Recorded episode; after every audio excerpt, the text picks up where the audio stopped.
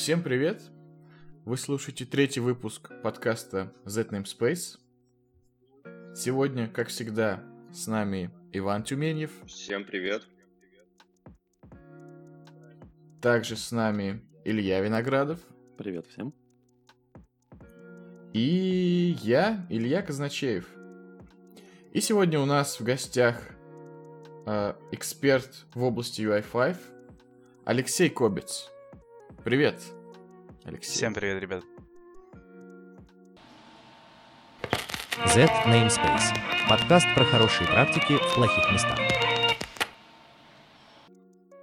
И, как вы, возможно, уже догадываетесь, сегодня по просьбам трудящихся наш выпуск будет посвящен э, Subfiori, UI5 и прочему фронтенду. Вот. Ну начнем мы, пожалуй, с более актуальной темы. Как многие уже заметили, э, заметили, в мире проходит эпидемия коронавируса. Вот это все. И она уже дошла до СНГ. Во многих городах позакрывали учебные заведения, отменили концерты, конференции, и многих работников отправили на удаленку. Предлагаю, в общем, вкратце обсудить как же в этом вы, выживать в мире без трехчасовых митингов, отвлекающих коллег и возможности работать без галстука. Ну, я-то подготовился заранее, поэтому уже третий год работаю из дома. От мнения коллег, которых это коснулось в большей степени, мне было бы интересно услышать. Э, кто у нас отправился домой вообще? Или все были из дома? Коллеги? Насколько я понимаю, у нас только Илья Виноградов ходит э, периодически в офис. Вот, работает из офиса в Ирландии. Потому что э, скажу за себя, за Алексея, то, что мы на удаленке. То есть я работаю уже год удаленно, даже больше года, и мне все нравится. Алексей, а ты сколько уже работаешь удаленно? Я уже два с немногим работаю на удаленке, поэтому да, меня это тоже не сильно задело. Поэтому можно, в принципе, обсудить, как весело людям, которые сейчас в офисе и не поехали домой. Ну, наверное, весело. Ну, представьте, вы идете в офис, там никого нет, вы там идете на кухню, чилите, там тоже никого нет. Вот это балдеж, мне кажется, по-настоящему. Дома таких ощущений не испытать. Да, я полностью с тобой согласен, Илья, потому что я периодически практиковал такое, приезжая в офис э, в предыдущей компании часов в 7 утра, э, когда основная масса людей приходила только ближе к 11, к 12, и я очень сильно кайфовал ты приходишь, там может быть один-два человека максимум в офисе сидят, э, работают, тишина, спокойствие, светит солнышко, ты смотришь на Финский залив, созерцаешь восходящие лучи солнца. Это прекрасное ощущение и намного продуктивнее получается. В те моменты я как раз-таки понял, что, наверное, удаленный вариант работы это прям очень близко для меня и для моего восприятия мира. Илья Виноградов, а ты э, все-таки ходишь в офис или ты на удаленке сейчас? Ну, в данный момент я на удаленке, но я тоже подготовился заранее. Я где-то около трех лет до этого работал на удаленке, когда в текущей компании тоже была договоренность, что я могу как минимум два дня в неделю работать из дома, ну, если надо сосредоточиться и нет никаких каких-то физических митингов, э, в смысле встреч, то можно и несколько, три-четыре дня, а то и все пять работать. То есть, как бы, у меня-то практически ничего не изменилось. Э, я просто стал вместо трех дней дома проводить все пять, как бы. Э, но да, наверное, это здорово, когда ты один в офисе, а у тебя, например, в понедельник эм, у нас такая фишечка есть, что в понедельник нам привозят целый воз э, кексиков. Представь, ты один в офисе, у тебя куча кексиков. А все кексы твои. Да, да. В среду. Фрукты. Но это вредно для здоровья. Хорошо, в, сред... в, сред... То в среду вы, фрукты. Вы понимаете? Вы понимаете, что, почему офисная работа так вредна для здоровья? Вам приходится есть все кексы, как минимум. Это опасно. Я вот опять же не могу, например, в офисе сидеть на одном месте там несколько часов подряд. То есть мне важно там каждые хотя бы 30-40 минут вставать и что-то делать. И э, во многих офисах на тебя как-то странно смотрят, когда ты каждые там 30-40 минут выходишь из своего рабочего стола и идешь, например, там к турнику или просто ходишь по офису туда-сюда, чтобы у тебя кровоток хотя бы начал работать. Поэтому... Ну, в этом случае, на самом деле, достаточно сказать коллегам, что у тебя геморрой, и все отнесутся с пониманием. Как бы, ну, офисные, офисные трюки, так сказать. Алексей Кобица. Потому что на самом деле, кстати, на самом деле, как бы всем слушателям будет полезно знать, что если не вставать э, каждые 30-40 минут и так далее, то действительно вероятность обзавестись таким заболеванием есть. Поэтому берегите себя, особенно если работаете сидя, это действительно опасно. Мало того, хочу тебе дополнить э, то, что помимо этого заболевания, так как кровоток за 40-50 минут сидения на одном месте э, к головному мозгу снижается там чуть ли не на 30-40%, ты и думаешь намного хуже после такого количества просиденного времени. Я, кстати, у Алексея Кобица хотел спросить, э, а ты а, с грустью или с тоской, может быть, вспоминаешь дни, когда тебе приходилось ходить в офис, где было куча коллег твоих, с которыми можно было бесконечно разговаривать, или же ты наоборот радуешься, что эта эпоха кончилась, и ты можешь работать спокойно удаленно? Да, да нет, какие поводы для грусти-то могут быть? Я заполняю пробелы просто общением по удаленке, то есть здесь нет никаких проблем. Конечно, в офисе общение несколько другое, ты общаешься сразу с группой людей, потому что тет-а-тет получается редко пообщаться. А, но в целом нет, а как бы есть определенная грусть по людям, которые с прошлых работ остались, но какой-то прям проблемы в общении я не заметил с собой. Я понял. Илья Виноградов, а ты как э, скучаешь по офисному времени и как, как часто у тебя вообще желание появляется именно идти на работу ради того, чтобы попасть в социум, пообщаться с коллегами и так далее? Ну, я даже, наверное, не по общению, может быть, скучаю, а по перемене обстановки, потому что вот я тоже за собой заметил, когда работал в офисе, после того, как работал э, долгое время э, из дома, был достаточно такой нормальный boost э, в производительности, в эффективности.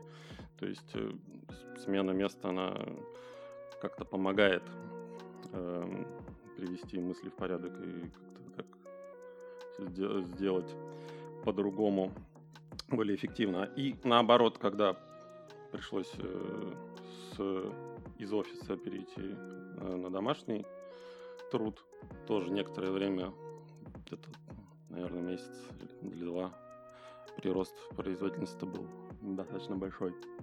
То есть вот это вот э, не знаю, из-за чего, может быть, действительно из-за того, что сначала соскучился по коллегам, пришел, по поговорил, э, улучшил производительность, потом наоборот, надоели, э, пришел, отдохнул от них. Ну, как-то смена обстановки, она как-то даже э, положительно влияет. Понятно. Илья Казначеев, а ты часто вообще, ну, меняешь локацию для работы? Ну, то есть ты предпочитаешь сидеть дома и работать именно из своего хоум-офиса, или же ты ходишь в какие-то кафе, какие-то, не знаю, коворкинги, возможно? Ну, коворкингов в Воронеже нет. Почему-то в Воронеже именно коворкинги не выживают. То есть было в разное время разные, но они все так или иначе позакрывались и никто не знает почему. А, в основном дома, потому что у меня дома определенный сетап, к которому я привык. То есть там клавиатура, большой монитор, мышка и все такое. И стул нормальный, удобный. А, только вот подъемного стола пока нет. Поэтому, ну так, когда какие-то не очень серьезные задачи, Я, бывает, иду там на полдня куда-нибудь в кафе посидеть. Но когда какие-нибудь задачи посерьезнее, когда мне нужно там 10 окон открытых, я все-таки работаю из дома, просто потому что на широком мониторе проще открыть много окон, чем с маленького 13-дюймового э, ноутбука это делать. Вот. Но в целом, конечно, часто не хватает какого-то общения, еще чего-то. Я сам по себе не противник раб- работы из офиса, как многие удаленщики. Мне просто, ну, как бы я... Можно офис организовать по-разному. Можно его организовать удобно и неудобно. То есть бывают и open space довольно уютные, бывают и кабинеты максимально неуютные. Я и там, и там бывал. И даже кубиклы, если кто-то застал работу там 80-х, 90-х э, или в каких-то старых компаниях, вы, возможно, застали кубиклы, когда еще не придумали open space. Вот. И эти кубиклы изначально планировались тоже как очень удобное рабочее пространство. У каждого практически свой кабинет должен был быть. А в итоге получилось, что у каждого своя коробка. И поэтому все по-разному. Я читал исследование, ну, точнее не само исследование, а его результаты о том, что самый, по-моему, лучший размер э, офисный для работы это вот на 4-6 человек. То есть, когда людей делят вот на такие небольшие команды, ну не команды, даже просто делят на такие вот небольшие комнатки. Потому что вдвоем, втроем немного как-то неудобно сидеть ну как-то, я не знаю, слишком интимно, что ли. А в, в 50-ром в одной комнате слишком шумно и тяжело сосредоточиться. А вот в четвером, шестером в самый раз. И не одиноко, и можно всегда с кем-то перекинуться пару слов по, ну, по рабочим или нет вопросам. И это нормально. Но в целом как-то так. И сейчас особенно тяжело, из-за того, что из-за вот этой всей изоляции закрыли мероприятия, метапы и так далее. Поэтому тяжело, но в целом нормально. Ну, здесь на самом деле тоже поддержу, что я не большой сторонник э, именно open space, но, опять же, прожив 6 лет в Питере и посетив достаточно большое количество собеседований, посмотрев офисы различных компаний, а, могу сказать, что Open Space Open Space рознь. То есть, э, когда я работал в Open Space, у нас был, ну, как мне кажется, достаточно комфортный Open Space, потому что у нас э, был вытянутый офис, а, и э, у нас стояли столы, по-моему, по 6 человек. Ну, то есть, с одной стороны три человека и с другой стороны три человека. А, сидели, вернее. И таким образом, и вот эти вот ячейки по 6 человек, они были достаточно э, разделены друг от друга. И то есть вот э, три три человека и три человека э, не мешали другим там шести людям, сидящими за, отдельные, за отдельными столами. И причем у нас э, между столами стояли перегородки, и когда я попал в команду мобильной разработки и бэка для мобильной разработки, у нас такая кросс-функциональная команда получилась, то есть у нас и аналитик был, и дизайнер был, и бэкэнд разработчик, и архитектор по мобильным решениям. И мы вообще эти перегородки убрали. То есть у нас получилась одна такая большая поверхность на 6 столов. И так как все работали практически за макбуками, мы напрямую друг друга видели, коммуницировали, и это как раз-таки способствовало более быстрому решению вопроса. И за счет вытянутости, вытянутости офиса люди друг другу практически не мешали, и не было вот этого голдежа, шума какого-то и так далее. Но в одной компании, когда я приходил, у них э, были гусенички по 20, по-моему, столов, и они такие кварталы типа организовывали по вот этим 20 столов. И у них еще в офисе было, по-моему, одно или два окна, и когда я туда зашел, мне стало жутко. Ну, то есть первое впечатление, когда я туда попал, что мне хочется оттуда уйти. А Илья Виноградов, а ты как вообще относишься к open space или наоборот вот более к кабинетной работе? Потому что я в своей практике прошел через все. Через маленькие кабинеты, через большие кабинеты, через open space, ну и потом вот как эволюция это уже удален. Ну, как сказал уже Илья, офис офису рознь, тоже приходилось работать в кабинетах, да, и как бы, казалось бы, э, более индивидуальное пространство, опять примерно, да, 4-6 человек было, но, например, была другая проблема. Э, вентиляция не работала. А окна, а окна как раз э, очень хорошо, весело отремонтировали, и они не открывались. То есть сурово, кабинет. сурово. Да, open space тоже хороший, красивый, но вентиляция как бы тоже один человек имеет полномочия ее включать, выключать, и он не знает, как это делать правильно. То есть, ну, эм, все-таки из дома как-то веселее. Ты можешь и встать, походить и сделать все, что тебе надо. Тут да. на самом деле, тут на самом деле могу добавить, что в целом, как бы любой офис тоже, любое пространство, где работают люди, должно соответствовать санпинам, а по санпинам там есть сколько должно быть солнца и сколько должно быть э, свежего воздуха на каждого человека. И просто, вероятно, во всех, э, во многих офисах про эти санпины либо не знают, либо забивают на них. Вот. Так что вот так. Пару слов, наверное, скажу по поводу, что посоветовать можно людям, которые пересели на удаленку. А, во-первых, в последнее время много статей по этому поводу. Можно почитать. В том числе и у меня была статья в блоге. Наверное, ссылочку кину потом.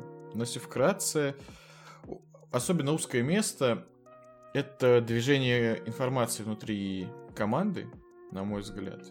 Поэтому вот если, как в примере, который э, Иван привел, команда вся работает за одним столом и коммуницирует без перегородок, так сказать, будет сложно. Потому что, скорее всего, эта информация не заводится никуда там в Джиру, в Confluence, еще куда-то. И придется это делать. То есть вся, всю информацию нужно складывать куда-то в одно место, где каждый может получить к ней доступ в асинхронном режиме. И вообще ключевой момент, что в удаленной и распределенной команде коммуникация переходит из синхронного в, асинхронный режим и важно уделять этому внимание. То есть, если у вас митинг, пропишите после митинга там какие-то результаты, отправьте их либо по почте, либо ну туда, где у вас там, я не знаю, этот сам appointment был. Если какие-то вопросы обсуждаете, после обсуждения запишите их в это самое, ну куда-то, в джиру или где у вас там задачи ведутся. И постараться от ненужных митингов отказываться по возможности и обсуждать там в чате или еще где-то, если реально не нужно всех людей вырывать из контекста и прям бежать всеми обсуждать в синхронном режиме. Вот как-то так.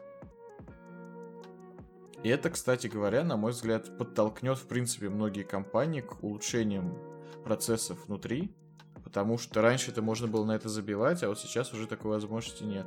И хочется, не хочется, придется процессы оптимизировать таким образом, чтобы они стали более доступны для удаленных людей. Согласен с тобой, Илья. И мне кажется, что сейчас как раз-таки получится активное развитие а, обучение а как э, управлять распределенной командой, как э, ставить задачи удаленщикам. Я уже вижу, что мне периодически рекламы приходят на подобные Тоже, я тоже это вижу.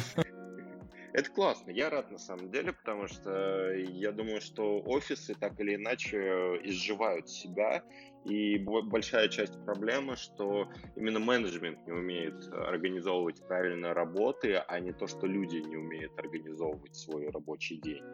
Ну, я имею в виду конечно, исполнителя. Вот. И опять же, а, в плюс достаточно большой удаленки, что зачастую можно свой день сформировать так, чтобы это было именно удобно тебе. Да, там, как правило, есть какое-то время, когда ты должен быть доступен, а, но, тем не менее, кому-то нравится больше работать ночью, кому-то больше нравится работать днем. Там, особенно я, что касаемо программистов. Если люди уходят на удаленку, я знаю, что многие, например, днем берут себе там список задач, а, как-то формализуют приорити...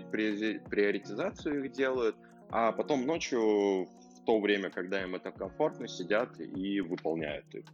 Вот, и на утро уже большая часть этого функционала готова. Немного добавлю от себя, а, так как в основном а, те люди, с которыми я общался по поводу ну, знаете, это типичный момент, когда человек уходит на удаленку, ему сразу тысяча вопросов, как там, там есть вообще жизнь.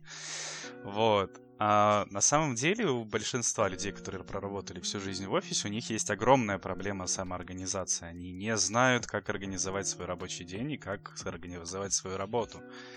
И, пожалуй, это первое, чему нужно вообще уделить будет время. И ну, также там прочитать статьи, как-то найти свой путь, что угодно, потому что в офисе как-никак атмосфера э, организа- организовывает для себя работу, да, то есть ты приходишь, ты видишь, что вокруг все работают, ты включаешься в процесс, начинаешь тоже работать и так далее и тому подобное, это просто само собой разумеющееся. А дома ты сидишь один, никакого такого настроя уже тебе никто не создаст, естественно, поэтому все-таки первое время придется потратиться на самоорганизацию, особенно тем людям, которые, ну, про удаленку только слышали. Соглашусь с тобой, Алексей. А, но тут есть еще, как мне кажется, вторая сторона медали. А, многие люди, приходя в офис, они не то что работают 8 часов, они многие сидят на работе 8 часов. А какое количество времени из этих 8 часов они работают именно, это большой вопрос. Потому что на работе намного проще прокрастинировать, нежели дома. Ну, во всяком случае, я по себе, ну, со своей э, точки зрения, со своей позиции это э, говорю. То есть, а, когда я сижу дома и работаю из дома на удаленке, я знаю список своих задач, и я понимаю, что как бы я там не прокрастинировал в течение, допустим, дня, в любом случае к определенному сроку от меня ждут э, конкретный скоп задач. И я могу там поработать, например, с утра 2-3 часа, а потом в обед еще 2 часа, и там вечером 4 часа, а могу и даже и больше, чем 8 часов там работать. А, но при этом как бы та прокрастинация, которая у меня происходит, она не относится к рабочему времени, она относится именно к текущему дню. А когда люди находятся на работе, они прокрастинируют именно в течение рабочего своего дня. Понятно объяснил, что я имею в виду, или не совсем? Да, конечно, это понятно, но все же это больше уже момент организации и самоорганизации, опять же, да, то есть э, все люди разные, и для некоторых то самое рабочее окружение, которое создается офисом, оно тоже не работает, поэтому я думаю, это просто отдельная тема для разговора, но все же я хотел вставить свои пять копеек, что все-таки при переходе из офиса на Э, home office, скажем так, э, нужно будет первое время потратиться на самоорганизацию, потому что те люди, которые прокрастинировали, как ты говоришь, э, в офисе, для них будет это максимум тяжело, потому что ведь нет теперь тех самых рамок с 8 до 6 условно. Есть просто твой рабочий день, твои задачи, которые нужно делать. Согласен с тобой. Илья, ну что, Казначеев, может быть, перейдем тогда к следующему вопросу? Как ты считаешь? Да, пожалуй, пора. Z Namespace. Подкаст про хорошие практики в плохих местах. Переходим к следующей теме. А тема у нас будет такая переходная, а именно как Абаперу двинуться в сторону UI5 и вообще надо ли. И вопрос, наверное, сразу Алексею, так как он, ты же двинулся как раз. Э, знаешь, нет. Мне было максимально просто, да. Я не двигался из-за бапов UI5, мне повезло. А, на самом деле, то есть мой опыт до этого в SAP был это WebDyn Pro for Java. А, то есть, опять же, это был фронт-энд. А, я был фронтендером всегда. Вот. А, соответственно, для меня это был просто закономерный переход из старого фронтенда в новый. Это просто случилось. Когда компании нужно было тоже осваивать новые, скажем так, фреймворк, да, и новую технологию. И для меня этот переход случился, да. Поэтому, но так как на моем опыте было очень много коллег, с которыми я работал, которые тоже были бэкэндеры, ну, то есть абаперы, Um, и которых я также наставлял, как и что нужно делать. Некоторые из них uh, переходили, так сказать, тот самый путь из абапов UI5, я могу поделиться своим опытом. А, соответственно, вопрос, пожалуй, был, звучал тот, который а, необходимо ли, нужно ли, да, то есть вообще об аперу в UI5. А тут можно ответить однозначно, нет, это не необходимо, то есть это не нужно делать, вас все равно это по касательной заденет. А вопрос, пожалуй, только в том, будете ли вы к этому готовы. То есть тут такая тема, что многие модули, которые уже существуют, Uh, они плавно ими, ну, начинают себе получать э, фронтенд интерфейс на UI5. Сейчас Fiori App Store насчитывает очень много приложений, где хранятся все приложения стандартные от SAP.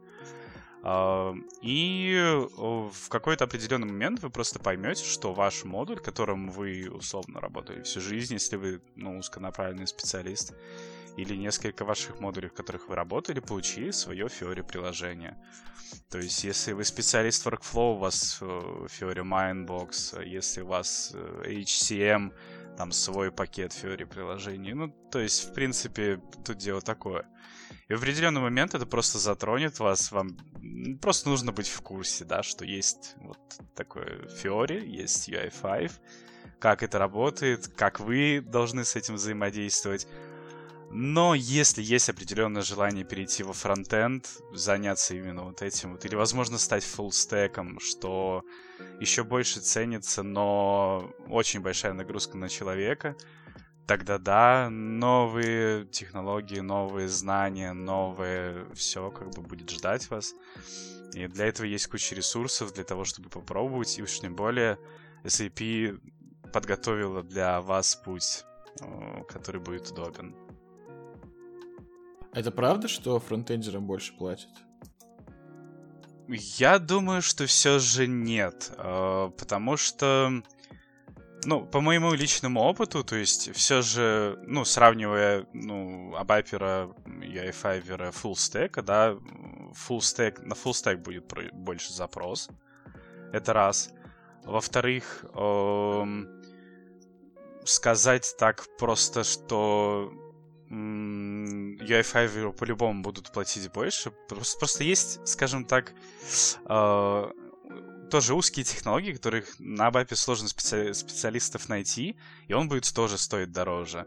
Да, какая-нибудь ходовая, там, ну, не знаю, ребята, подскажите, Ашер, например, да? Или там, э, я не знаю, что-нибудь, warehouse management какой-нибудь.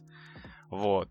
То есть там понятно, да, что я, так как UI5 специалистов не так много, UI5 специалисты будут дороже, да, то есть это просто, э, я думаю, дело рынка, да, то есть э, так как э, не так много UI5 специалистов, э, и именно поэтому они такие дорогие, но сейчас настал тот момент, когда рынок в этом заинтересован, UFF технология уже достаточно стабильная, да, Fiori, гайдлайны уже везде обкатаны, то есть это уже стабильно, скажем так. И поэтому бизнес начал потихоньку перекатываться. У многих есть свои вот эти вот Evision Pro, Java, Furaba приложения. Кто-то хочет просто заходить с мобилочки и, планировать себе отпуск. И поэтому, поэтому люди начинают активно хотеть э, себе Fiori приложение. Плюс э, для этого подталкивает э, четверочные системы, да, то есть так как большая часть, например, приложений для SVHANA не имеет своей Fiori приложения, поэтому все сливается туда. Вот. И, соответственно, когда будет больше спроса, будет больше специалистов, я вполне уверен, что цены более-менее уравняются. Я, кстати, Понятненько. Я тут хотел свои тоже добавить э, немножко. Я пробовал как раз-таки, когда разрабатывал чисто на BAP, я пробовал уходить в сторону SAP UI5. И, в принципе, делал это успешно. То есть в нескольких компаний я так или иначе был причастен э, к разработкам на SAP UI5. И, честно, ну, это вот мое личное мнение. Мне не очень понравилось заниматься фронтендом. То есть мне, как и в Абапе, не очень нравится делать какие-то репорты, э, так и, и на 5 мне не нравится ковыряться именно с кнопочками, с табличками, еще с чем-то. Э, и здесь вот, э, мне кажется, все-таки большой вопрос к, конкретно к человеку, ну то есть что ему ближе. Возможно, кому-то реально будет ближе оформлять красивый интерфейс, чтобы он при этом был удобный для использования. Потому что я знаю многих людей, которые, когда видят интерфейс, э, сделанный на коленке, они тут же хотят полностью все поменять и сделать так, чтобы пользователю конечному было удобно у меня тоже вызывает такие чувства, как, когда я вижу вот этот вот интерфейс, созданный на коленке для SAP UI5. Но, честно, у меня не вызывает желания как бы переделывать его самому.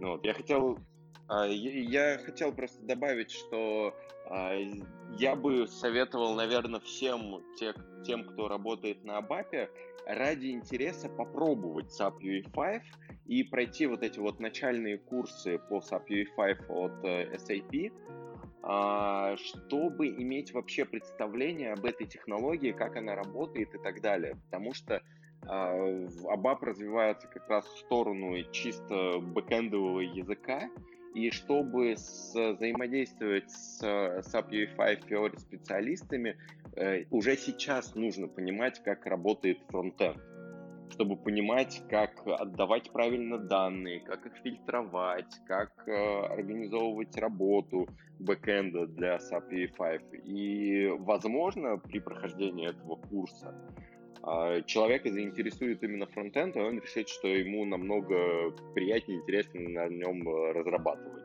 какие-то приложения, нежели что-то пилить на абаке. Есть такое. И я тоже советую, как бы. В любом случае, это совет для всех, кто занимается, грубо говоря, какой-то частью какого-то процесса, ознакомиться так или иначе с другими частями. То есть, если вы разрабатываете фронтенд, ознакомиться с тем, хотя бы в первом приближении, как там бэк работает и еще что-нибудь. Если вы разрабатываете там бэк условно, надо понимать хорошо, ну не хорошо, надо иметь представление о том, что на фронте а, отрабатывают, надо понимать более или менее, как данные хранятся и все такое. Вот. Еще хочу, наверное, заметить такой момент, а, что раньше все, что делалось в SAP, вот разработка, делал, по сути, один человек. То есть он делал и бэкэнд, и фронтенд, и UX, UI, и работу с базами данных, вот это все. Что шло в разрез с тем, как это, в принципе, было принято, вот, грубо говоря, лет пять назад на других проектах. То есть, если мы говорим про какие-то веб-приложения, то они уже давно отошли от того, что все делает один человек, и там, грубо говоря, э, логикой занимается один человек, интерфейсом занимается другой человек. Э, опционально в команде еще есть человек, который занимается чисто дизайном, человек, который занимается чисто UX, то есть тем, насколько удобно будет пользователю пользоваться. Это все разные люди, потому что у них очень разные зоны ответственности и очень много чего надо знать. И очень этого не хватало, по своему опыту скажу, людям, которые именно на Абапе писали всякие вот эти транзакции, потому что у многих людей вообще не было в голове понимания, как делать программы удобными. То, что этому нужно учиться, об этом нужно задумываться. И вот этот переход на веб-интерфейсы с Subfiori, они как раз вот это принесли. То, что это принудительное разделение и принудительное разделение больших транзакций на маленькие э, Fiori приложения они принесли больше удобства. Но при этом получилось так, что раньше э, компании нужно было нанять одного абайпера, который будет все делать. А теперь нужно уже будет нанимать двух, а то и трех человек, которые будут вот это разное делать. И некоторые компании в недоумении, типа, а что так много-то? Вот. Согласен. еще думаете по этому поводу?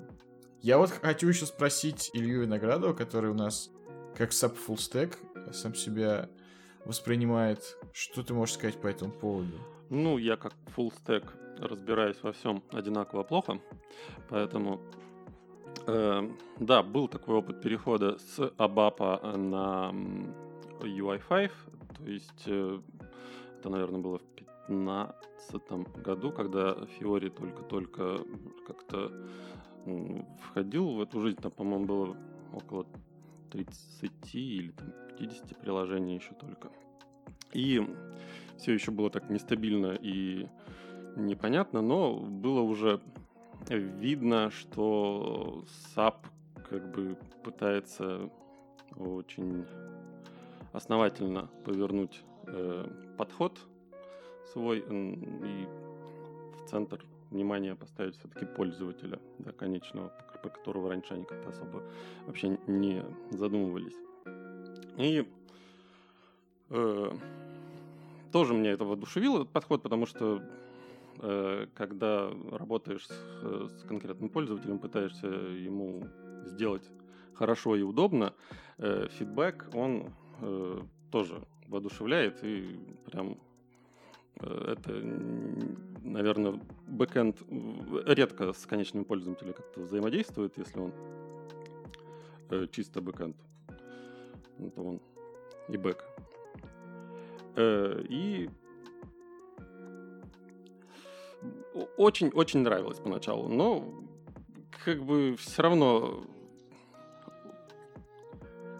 э, слишком, слишком много движухи для меня, как для ABAP разработчика. То есть, если кто-то пришел из э, Java разработки, ой, JavaScript разработки из веба, они уже привычны к тому, что там эти фреймворки меняются, там, не знаю, каждые полгода, подход там предыдущий устаревает, э, все можно выбросить и заново переделать, как бы для меня это слишком слишком радикально оказалось, поэтому я потихоньку отползаю назад, на бэк, и э, стараюсь быть в курсе, что происходит э, с, фронт, с, фронт, с фронтом, но э, особого такого желания э, глубоко погружаться туда больше уже э, нет.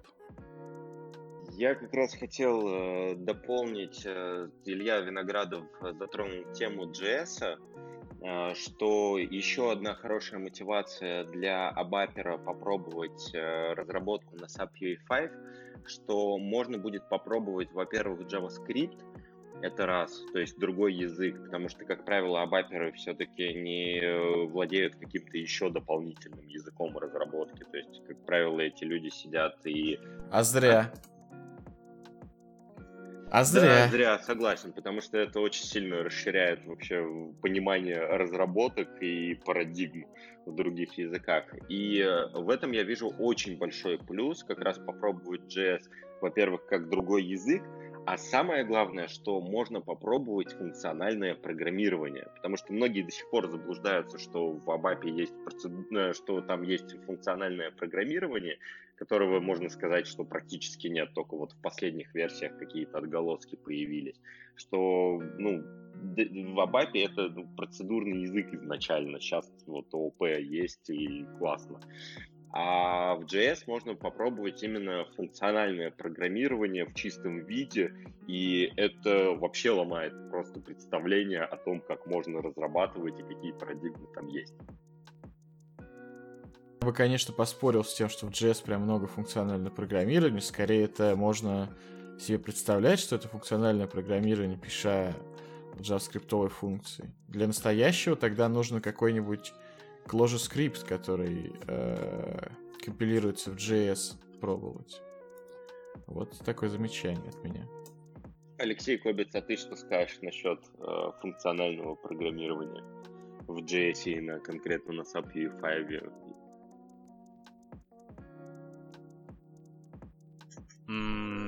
это довольно, на самом деле, интересный вопрос.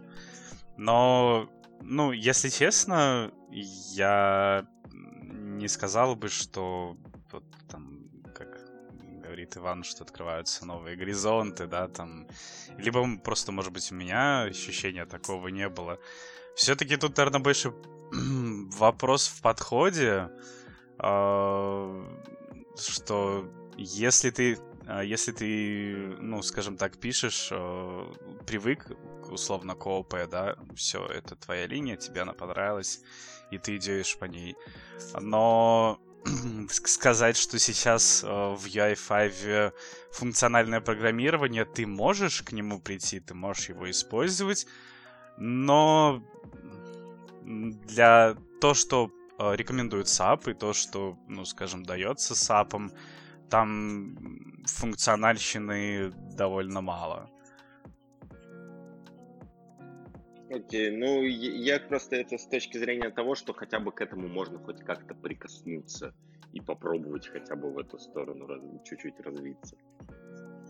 Давайте так, смотрите, довольно интересный вопрос на самом деле, и по фидбэку от абаперов, с которыми я общался, которые вот пробовали для себя UI5, JS, в том числе, потому что для многих э, это было что-то новое, все вместе. А, то есть это можно вот, ну, как бы сравнить с теми самыми этапами болезни, да, то есть это там гнев, отрицание и прочее, да, потому что э, JavaScript, он, ну, довольно э, интересный и простой язык, он много прощает, и иногда, ну, те самые шутки про него, что он работает совершенно э, непонятно, э, ну, в определенных э, моментах. Это, э, ну, это, это, в общем, вот это вот как раз-таки ломает представление э, о программировании из Абапа.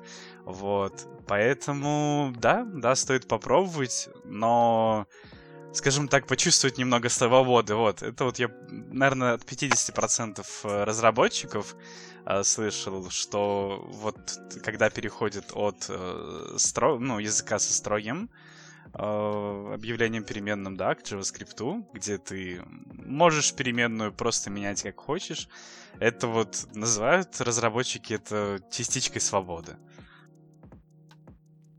Придется ли ходить на конференции для фронтендеров, обсуждать там всякие фреймворки, непонятные слова, или можно без этого обойтись? А тут можно сказать так, насколько это вам понравится, да? То есть, если вас это задело, если вам это понравилось, и вы хотите дальше в этом развиваться, а, тогда да, это интересный мир, то есть э, там очень много всего происходит, как говорил Иван. Uh, да, мне кажется, уже все это упомянули, ладно, не только Иван. Вот. И uh, на самом деле uh, можно посещать и можно, скажем так, кругозор свой расширять, но для того, чтобы конкретно в UI5 понимать и для того, чтобы работать в сфере приложениями, их разрабатывать и править, нет невероятной необходимости это делать. Да, в планах есть определенные, ну, невероятные цели и шаги. Э, там, например, использовать э, сторонние фреймворки. Ну, то есть, например, есть план по внедрению React Angular э, для использования UI5, там те же самые веб-компоненты и так далее и тому подобное. Однако об этом уже говорят не первый год. Поэтому и дальше и фреймворк развивается, появляются новые контролы, правятся старые, и продолжается развитие взаимодействия с абапом. Но кардинально что-то сильно, прям так, чтобы все перевернулось, нет, такого не было. Окей. Ну, в целом, наверное, это даже плюс для тех, кто выходит именно из Абапа, потому что Абап так ценится многими за счет э, его э, стабильности к изменениям. Поэтому это же понравится, наверное, и тем, кто хочет попробовать фронтенд, но не хочет учить каждый месяц новый фреймворк. Z Namespace. Подкаст про хорошие практики в плохих местах. А я, наверное, перейду к следующей теме, а именно, пробовал ли из вас кто-нибудь новый э, редактор клаудный, который SAP недавно выкатил, а именно SAP Business Application Studio. Я пробовал давно. Э, это был тот самый день, когда чуть ли не случился анонс. Все туда побежали посмотреть, что это такое. Но, по сути, мы ничего, ничего нового для себя мы не увидели. То есть это новый редактор в вебе. То есть если старый WebDE мы использовали, то, по сути, а, Eclipse C с плагинами, вот, то новый это VS Code, ну, Web VS Code версия, не помню, как он там называется сейчас. Поэтому, ну и плюс на тот момент в нем не было ровным счетом почти ничего. Можно было создать проект, э, что-нибудь там напечатать и, удовлетворив свой интерес, выйти. Я вот тоже попробовал э, буквально недавно на триальном аккаунте этот э, новый IDE, и как бы да, насколько я понимаю, это просто клаудный э, VS Code с э, всякими пред, предустановленными плагинами и возможностью с какой-то интеграцией, видимо, диплоя Fiori приложений. Но, если честно, я не особо понял, в чем понт, чем это лучше обычного э, десктопного VS кода, разве что тем, что не нужно настраивать соединение, но при этом нужно там много чего другого настраивать. То есть у меня где-то полчаса заняла, если не час, вся настройка всех шагов. Еще роли не сразу сра- сработали, точнее не сработали в браузере, никак нельзя было скинуть куки, и пришлось в, как это, в инкогнито режиме заходить. Но в целом это обычно VS Code, что, в принципе, так-то хорошо. И хорошо, наверное, будет для тех, у кого комп не тянет VS Code, то есть если они там на калькуляторе или, я не знаю, где на микроволновке. У меня такой вопрос. Я просто его не пробовал еще, VS Code. У меня вопрос к тому, а как, ну, чем, как вы думаете, руководствовался SAP, выкатывая этот инструмент? Ну, то есть он как замена SAP Web IDE или зачем он нужен? То есть зачем еще один? Мое мнение таково, что VS Code, на мой взгляд, из ныне существующих редакторов, если не брать именно его как IDE, а самый удобный, самый классный и самый расширяемый. Поэтому вполне логично пересесть на него, потому что он просто очень удобный. Если вам не нужно миллион действий делать в самой IDE, то VS Code вполне хватит. Тем более они выкатили клаудный как раз не так давно, и, возможно, с этим связано. Ну, на самом деле я могу ответить на, пожалуй, все вопросы, которые задал Иван. Во-первых, э, да, VBDE умерла, об этом объявили, то что в скором времени ее поддержка прекращается, то есть ее дальше не будут развивать, то есть, по сути, сейчас это тот продукт, который работает, но в скором, в скором времени он просто перестанет существовать, появится новая версия на VS Code. Второй момент, э, да, Илья правильно говорит, то, что это сейчас, пожалуй, наверное, настолько популярный редактор, и для многих уже самый полюбившийся IDE, ну, из-за огромного выбора, плагинов и э, прочих всевозможных настроек, что этот выбор был очевиден.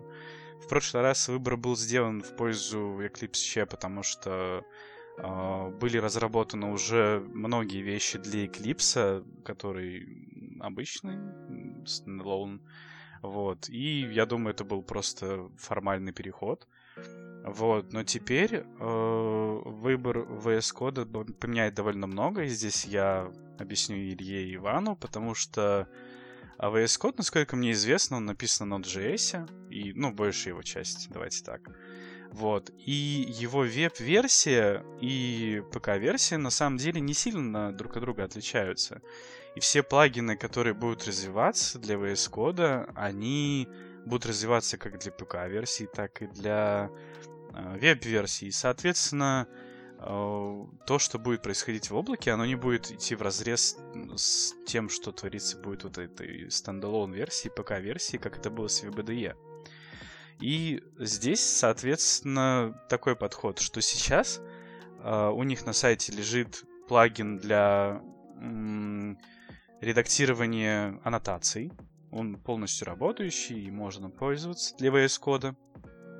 Э, также добавят, я так понимаю, такой же инструмент для UI5, потому что ну, в облаке уже есть это. Скорее всего, это появится на ПК-версии. И, насколько я знаю, есть очень хорошие движения в сторону VS кода для ABAP.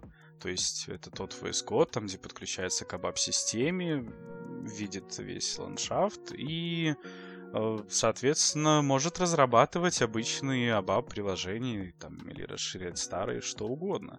Соответственно, мы получаем э, полноценную замену всех IDE-шек, э, ну или, ну не всех, да, ABAP, UI5 приложений, так сказать, которые сейчас используются для большинства наших текущих маневров. И получаем такой один большой продукт, который будет удобен как на ПК, так и в облаке. Я понял, Алексей. Спасибо тебе большое за разъяснение. Теперь мне более понятно стало. И на самом деле а, VS Code это же майкрософтовский продукт. И достаточно забавно наблюдать, Вероятно, что... но факт.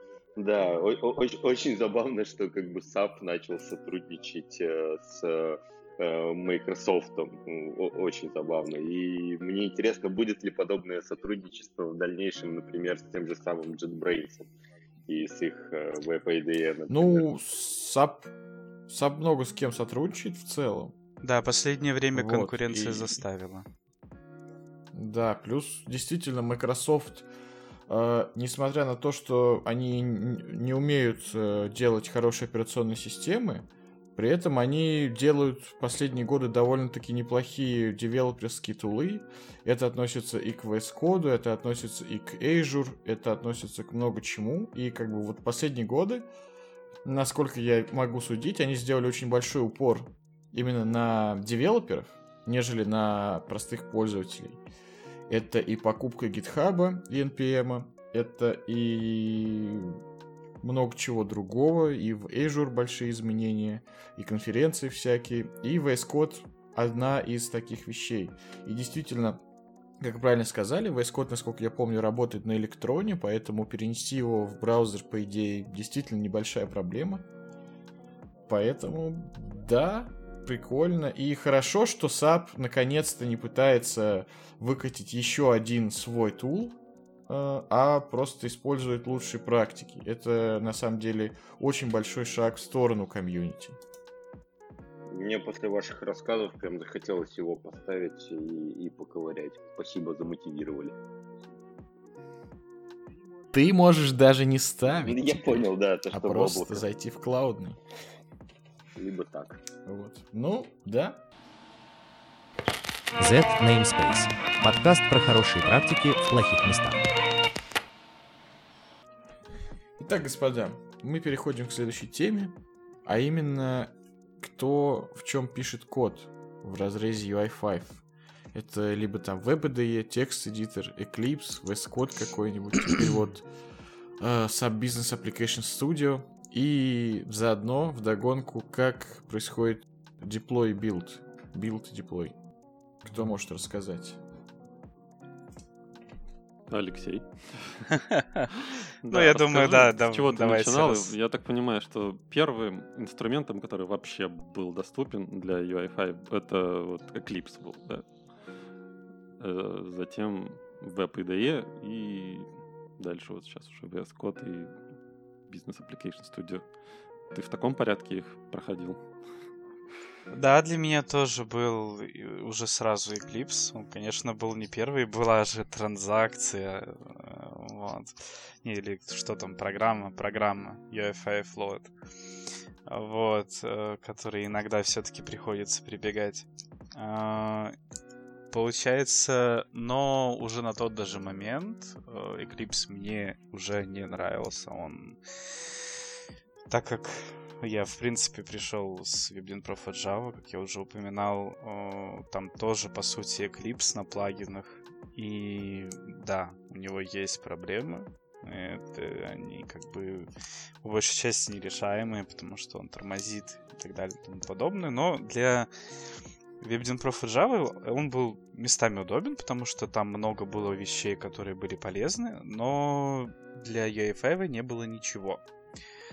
Был только тот самый момент, там, где ты можешь нажать великодушно кнопку Deploy э, в ABAP, и все. Ну, так как я еще и начинал разрабатывать э, UI5 в связке с Ханой, там даже этого делать не нужно было. Ты просто редактировал файлы, активировал их, вуаля.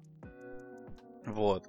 И на тот момент уже тогда я начал использовать сторонние программы, то есть это был Sublime плюс Eclipse, был и IntelliJ продукты, и Atom, и много чего перепробовал. В итоге остался я на Sublime на тот момент. А, вот. Э, то есть с помощью Sublime я редактировал код. И потом при помощи Eclipse я его загружал в ABAP. Вот. Иногда приходится прибегать к этой связке все еще, так как VBDE э, Personal в принципе не переношу, он как бы такой неповоротливый и устаревший, поэтому проще все еще использовать связку, но уже VS Code плюс Eclipse. Eclipse опять же служит той же шиной. Э, также я знаю про UI5 Turing, который позволит делать это без Eclipse, но я слишком ленив для этого. Вот. И э, получается, в экстренных случаях, когда подключаюсь к чужому проекту, это просто сабгуй. То есть, добро пожаловать, с E80 открываешь проект, э, правишь его и активируешь необходимый файл, а вот. Ты копипастишь его какой-то э, в какой-то редактор, чтобы подсветка была, или прям там? Прям Не, для, нет, для меня это вообще, ну, вообще никак. То есть да. автозаполнение, автокомплиты, исправление, все это мне я не знаю, не то чтобы не нужно, оно мне иногда даже мешает, э, потому что оно, тот же VBDE, оно довольно сильно грузит, оно начинает подтормаживать, если ты пытаешься нажать Ctrl-пробел. А, вот. И за годы работы я просто уже привык. Как бы, если мне что-то нужно, то у меня под рукой всегда есть DevKit. Я могу посмотреть э, большую часть информации, которая даже в WebDE недоступна. Поэтому, по сути, я пишу, ну, по большей части чистый код без помощника. То есть в 2020 году вообще возможно писать код без автокомплита какого-то? Ну, это возможно, да, но вспоминайте самые замечательные времена, когда это был еще WebDyn Pro for Java, да, то есть NWDS, студия, которая для VDJ, она это приятные воспоминания, то, что он все-таки мог делать автокомплит, да, здесь этого ну, не то чтобы не хватает. Если бы оно работало правильно и работало хорошо, то, возможно, бы оно помогало. Но в целом, возможно, это еще фишка фреймворка, либо из-за того, что тут часто чистый JavaScript без TypeScript, к которому, кстати, SAP тоже идут. А, здесь им довольно сложно предсказать, что будет на входе или в переменной, и поэтому это просто свои определенные трудности накладывает для тех, кто не так хорошо знаком с фреймворком, как, допустим, я. Для меня же это уже не составляет определенных проблем, кроме некоторых тонких моментов, как, например, обработчики событий, ты иногда просто не помнишь, какие параметры в них лежат. И иногда это прям докучает. Нет такой прям крутой унифицированности. То есть иногда выбранный элемент это может быть selected item, иногда это new item, иногда это э, что-то там еще, то есть list item. Вот, и ты все-таки хотел бы чего-то такого унифицированного, но за неимением другого ты пользуешься тем, что есть. Алексей, прав- правильно ли я тебя услышал, что SAP UI5 движется в сторону TypeScript? Да, на последнем SAP UI5 коне они сказали, что медленно и верно они движутся в сторону TypeScript, поэтому в каком-нибудь обозримом будущем это будет, но в каком виде мы это увидим и будет ли это на самом деле, сложно сказать сейчас. Ну, то есть легче всего предположить, что они просто добавят бабель в эту э, в CLI tool. Да, да, да, да, скорее всего так и будет. И, и таким образом у нас откроется доступ не только к TypeScript, а вообще ко всему, чему, что поддерживает бабель. Будем надеяться. Да, да, я думаю, так и будет. Просто TypeScript будет, э, скорее всего, ну, здесь, возможно, небольшая ремарка. То есть, мое личное мнение сложилось за последние вот, три года, который идет активное развитие UI5. Э, есть подозрение, что та свобода, которую они, под, которую они подарили разработчикам UI5, ну и в принципе фронтенда, им уже не особо нравится. И поэтому сейчас все, что выходит, оно э, выходит э, с рекомендацией либо для того, чтобы ограничить э, со всех сторон чем-либо, да, то есть TypeScript тот же, ну, как по мне, это ограничение, которое накладывает определенные... Ну, на самом деле, это... я не хочу стартовать никакой холивар, но я считаю, что это ограничение. И да, это поможет им написать и доки, и те же автокомплиты, и э, лучше структурировать. Но в целом, с моей стороны, кажется, что они пытаются э, сделать это каким-то таким продуктом, который ограничен. Ну, TypeScript, насколько я помню, он вносит все-таки больше объектно-ориентированную модель в разработке на JS. Поэтому я говорю, не хочу стартовать никакой холивар. И просто это, это не только это не только TypeScript, то есть это во многих моментах чувствуется их в их решениях. А, это лично мое мнение, поэтому просто я им поделился. И то есть не то, чтобы даже ограничить, ну, возможно, они просто в WebDenProf и Java это был строгий, очень строгий продукт. Там, насколько я знаю, для того, чтобы исправить CSS, нужно было невероятно извернуться. И для просто разработчика он был недоступен. И, возможно, здесь не до такого уровня будут ограничивать э, разработчика, но они пытаются немножко стеснить его, чтобы язык был более структурированный, язык был более, скажем, правильный с крас... точки зрения красивых слов. Но в целом это будет уже немного не то, что у нас сейчас есть. Если так рассуждать, можно и на каком-нибудь лиспе писать, в котором только скобочки и мапы. Да. Но, типа, мы же не для этого в 2020 собрались, чтобы на лиспе писать. Или нет? Холивар. Без холиваров. Холивар. Z Namespace. Подкаст про хорошие практики в плохих местах. Предлагаю переходить к следующей теме таким образом. Раз уж с этим мы немножко разобрались.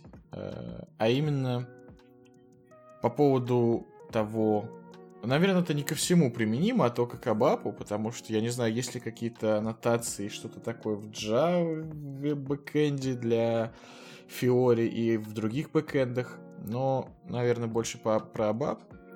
Стоит ли... Вообще, как обстоят дела с аннотациями, смарт-темплейтами и с написанием кода с нуля, и когда можно то использовать отказаться от написания э, всего руками. Какой вообще опыт у кого? У меня лично я пару раз использовал а, вот эти смарт-темплейты, аннотации в CDS, когда мне нужно было, ну, по большому счету, то, что в SAP классическом делается в транзакции... Э, ух, я забыл название. Как он там? SM30, по-моему, да? для просмотра таблиц, для ведения таблиц конфигурации. А, или нет? Да, По-моему, да. она. В общем, все поняли. А в Fiori э, такого готового интерф... инструмента нет, поэтому для любой таблицы ведения нужно делать собственное приложение. И на это на самом деле много уходит сил, как реальные проекты показали. И в этом случае очень сильно помогают э, CDS с аннотациями, которые позволяют смарт... со смарт-темплейтом сделать готовое приложение без единой строки Fiori кода, так сказать. И вообще без единой строки абаб кода, чё уж, чё уж тут томить. Вот что думаете, господа? Давайте я по традиции начну. А, В общем, на самом деле, это тот самый момент, про который я говорил. То есть, э, если честно, мое мнение, все эти смарт-темплейты и те же Fiori Elements и так далее и тому подобное были созданы ни для кого иного, кроме как абаперов.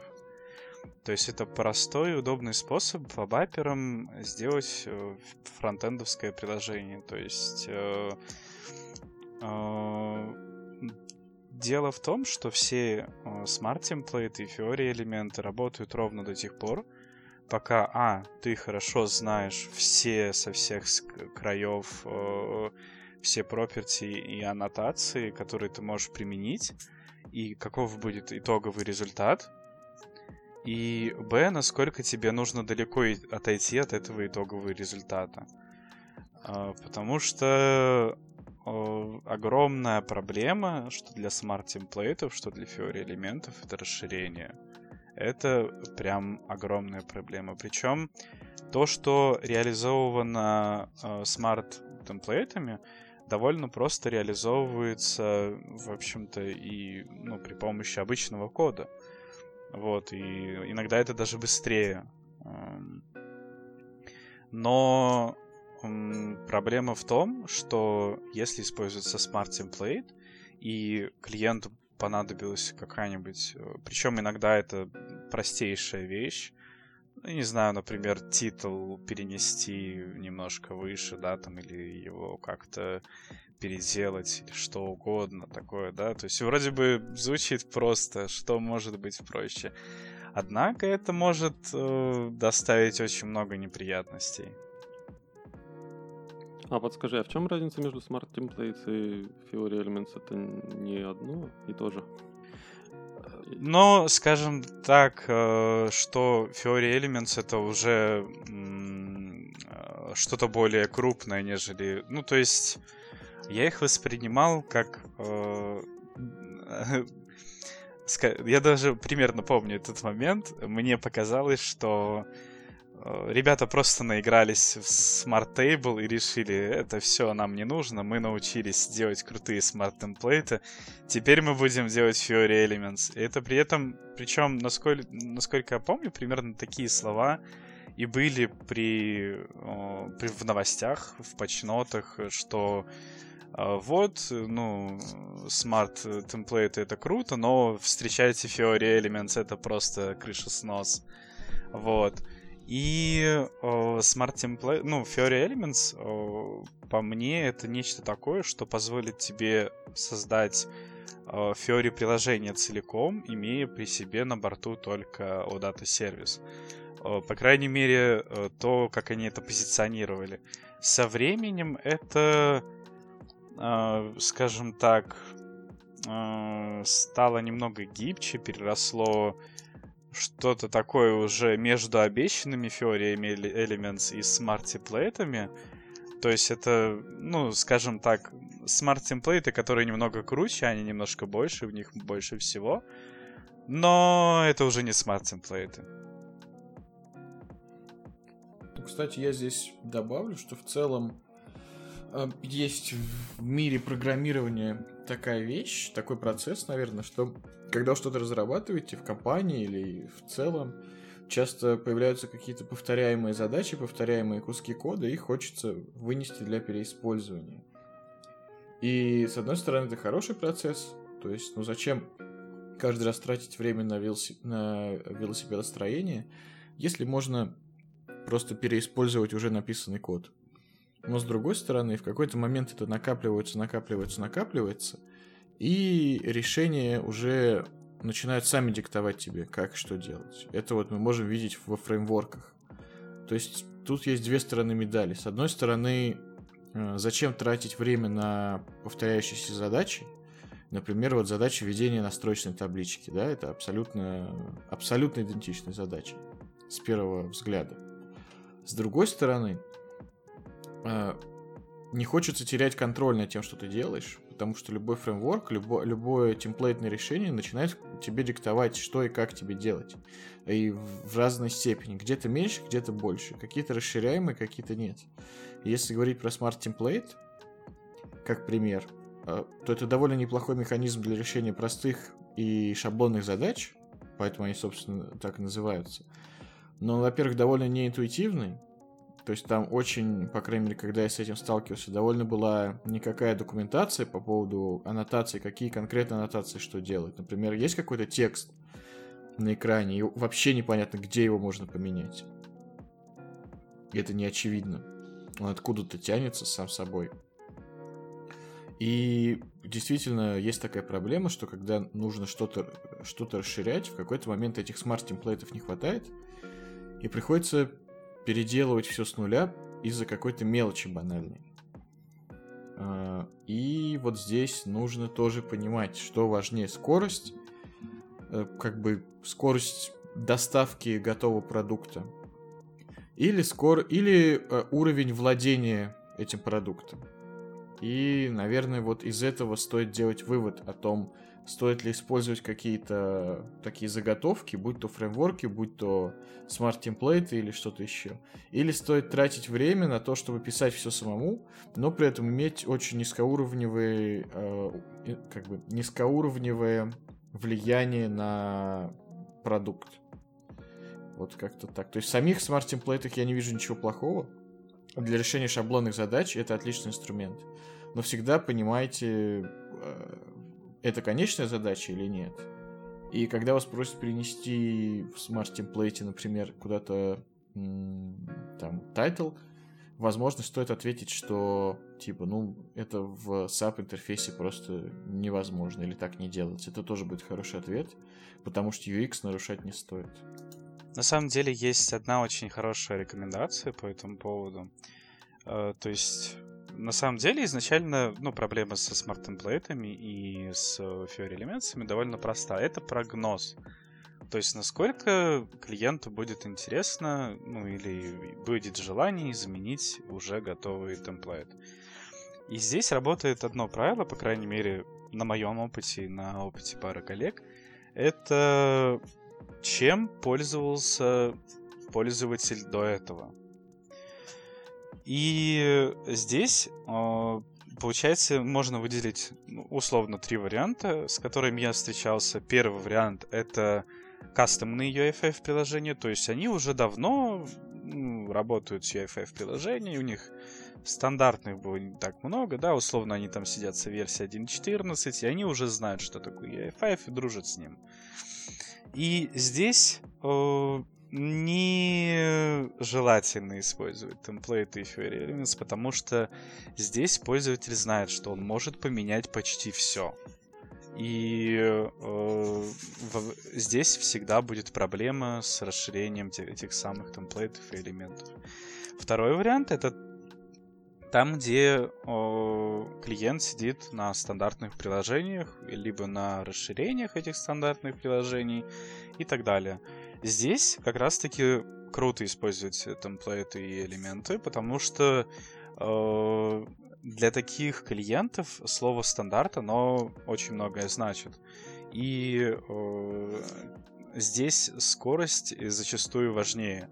Э, э, получается, ну, тут не то чтобы как бы идеология, даже возможно подход, то, что рекомендация SAP идти на Fiori Elements и Smart Template, это круто, но там очень много вещей, которые предоставляются смарт-темплейтами э, и теми же Fiori Elements, которые предоставляются быстро. Э, они уже привычны. Например, взять те же самые варианты. Ну, то есть можно использовать варианты фильтрации, варианты для таблиц. Э, это то, что реализовывается э, кастомно. Ну, это реализовывается, но дольше. Для смарт-шаблона это будет очень быстро. То есть это просто пару параметров вводится, вуаля, оно работает. И третий вариант это там, где э, людям в новинку, да, Фиори. То есть они просто пробуют, тестируют. Здесь нужно быть крайне аккуратным и просмотреть ту почву, которая была до этого. То есть, э, если, ну, то есть надо посмотреть, чем они пользовались до этого, насколько сильно они влияли на это, и насколько, ну, сильны их запросы. И э, здесь очень хорошо играют шаблоны на этапе демо, потому что можно быстро им наклепать красивые приложения демо, э, которые будут уже работать, которые можно показать и уже можно почти в прод пускать. И это уже будет работать как не просто какой-то прототип, а полноценно работающее приложение. Но если они захотят его э, кастомизировать очень сильно, что либо невозможно, либо очень сложно, либо затратно, это можно объяснить, что вот так обстоят дела.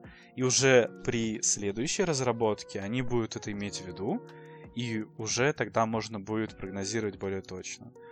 Вот такая небольшая рекомендация. Класс. Круто, спасибо. На этой ноте предлагаю пойти к следующим вопросам. Z Namespace. Подкаст про хорошие практики в плохих местах. А именно, какие вообще чаще приложения разрабатываются? Десктопный или мобильный, или mobile first, или что-то еще. Вот по опыту. У меня лично опыт был разработки десктопных, ну как десктопных приложений, именно которые под э, мониторы ориентированы, их не тестировали на мобильные устройства и не особо предполагалось. Но насколько я знаю, Fiori и UI5 в принципе адаптивные, и на них можно строить mobile first приложение, но насколько это вообще насколько это вообще возможно, насколько интерфейс готов к этому, и делается ли это где-то, коллеги? Давайте сразу поделюсь своим опытом. Возможно, это будет сразу мимоходом рекомендация, опять же. А, на самом деле все так, как Илья сказал. По большей части все изначально хотят, ну, по моему опыту, очень много сейчас проектов именно которые конвертируют свои старые приложения в UI5 приложения, потому что они либо уже где-то увидели Fiori приложение, или пользовались другим Fiori приложением, это понравилось, и они хотят это снова. Этот experience уже не отпустить. Вот. И... Но в целом они просят десктопные приложения. То есть, э, так или иначе, они просто говорят, что да, да, мы в курсе, что есть такая возможность, планшеты, мобильные устройства есть, но в основном наши клиенты, наши сотрудники, они пользуются на десктопе. Будь это какое-нибудь warehouse management приложение, либо еще какое-то на HR, что угодно, они будут пользоваться этим с десктопа. И здесь начинается моя рекомендация так как UFF приложения, Fiori приложения, они адаптивны, следите за своей разработкой, чтобы она такой и оставалась. То есть не делайте ничего, что впоследствии бы сделало это приложение чисто десктопным. Если только этого хочет клиент. Вот если он говорит, мне обязательно так, тогда окей, делайте. Но пока что мне удавалось обходить и это, да, то есть там условно клиент просил, чтобы у него красивенько э, стояли текстовки друг за другом в заголовке. Я просто сделал небольшой твик, что при э, с уменьшении экрана они вставали друг за другом не так, как просил пользователь. Вот.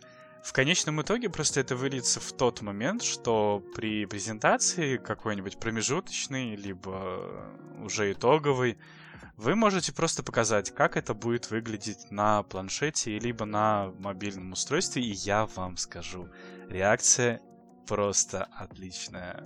То есть они, по крайней мере, э, ну, наверное, 50% признавались, что готовы сейчас рассмотреть э, на дальнейшее э, изменение подхода, то что, возможно, они пойдут на шаги в безопасности для того, чтобы э, сделать это приложение мобильным э, или перейти полностью на мобильный, или просто предоставить доступ с мобильного. И тем самым, ну, просто люди двигаются в эту сторону. То есть изначально они этого не хотели, им это было неинтересно по каким-либо причинам, соображениям. Но вы можете им показать, что это работает, это не заняло дополнительных трудозатрат, это работает из коробки, и тогда э, клиент сам двинется в эту сторону. А насколько вообще вот обычные, э, ну, среднестатистические приложения саповские э, уместны на мобильных девайсах. То есть, грубо говоря, какие-нибудь графики или таблицы показывать, их как бы можно разместить, потому что Fiori, насколько я помню, позволяет там всякое переносить строчки, двигать и так далее. Насколько это будет юзабельно? То есть вот брать какие-то такие, но обычные, обычные приложения. Ну, опять же, приложение приложению рознь, да, нужно понимать. Если приложение такого типа, как э, сейчас было озвучено, да, то есть таблички, графики, это вот все, да, то они хороши в, э, вплоть до планшета. На планшете они просто прекрасны. То есть это ты имеешь доступ к любой аналитической информации буквально у себя из портфеля, да, ты достаешь свой что угодно, там iPad, планшет какой-нибудь, открываешь, входишь, вуаля, у тебя вся твоя аналитика, которая только что была, она у тебя на экране. А, много очень приложений, а также стандартных, очень удобно также и с мобильных. То есть, например, весь пакет HCM, да, там заявление на отпуск, э, от создания отсутствий, э, что там еще, там много всего. Это все, ну, можно протыкать на телефоне, то есть это не будет доставлять тебе никаких неудобств. И таких приложений довольно много. А, также много, ну, как много, по крайней мере, то, что мы разрабатывали а, для складов, а, оно очень хорошо идет для телефона.